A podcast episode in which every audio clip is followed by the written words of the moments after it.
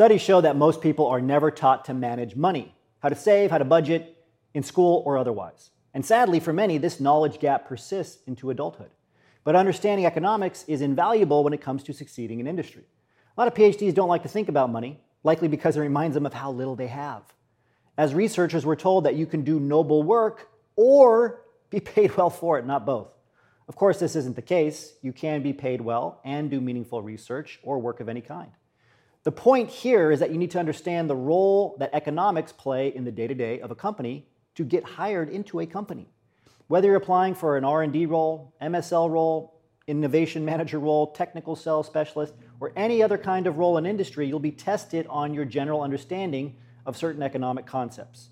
So today I'll discuss four economic concepts you must know and how to leverage these concepts to demonstrate your value.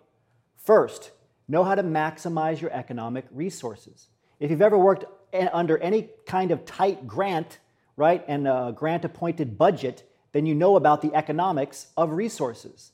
How often have you created workarounds that have helped you save money or hours of labor already? Perhaps you've determined that the ideal incubation for an antibody is two hours less than that of the protocol or what the protocol dictates. Or maybe you found ways to reuse resources that would normally be thrown away. Companies are driven by what's called the return on an investment. So, on your resume and in your interviews, provide examples of innovative ways that you've saved resources in your research. The second economic concept is strategic thinking. Managing your research is like managing a business. Okay? In research, there's a lot to think about.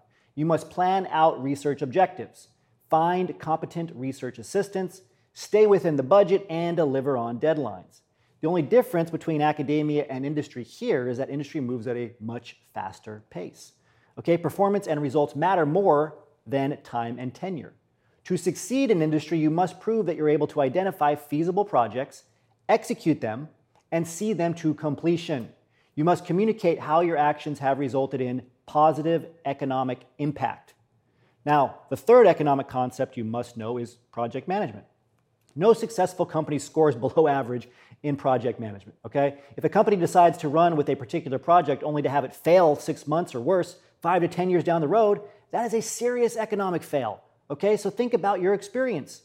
When has the weight of a critical decision rested on your shoulders? right? Have you had to decide whether or not to continue with a project? Were you ever in a position where you had to work with your point of contact in an interdepartmental collaboration to get something done? The tenets of good project management are the same, okay, whether you're in academic, academia or industry. The fourth economic concept is economic innovation. Successful businesses nurture innovation. In academia, the mantra is publish or perish. But in industry, the mantra is innovate or die. That's because innovation is the strongest driver of economic growth. And innovation is something that all PhDs excel in. So make sure you're communicating this to employers. Overall, knowing the ins and outs of these economic concepts will help you focus on what matters most in industry and will show employers that you have the business acumen needed to excel in the role at hand. This takes us to the end of today's transition report. As always, remember your value as a PhD and start thinking and acting like a successful industry professional.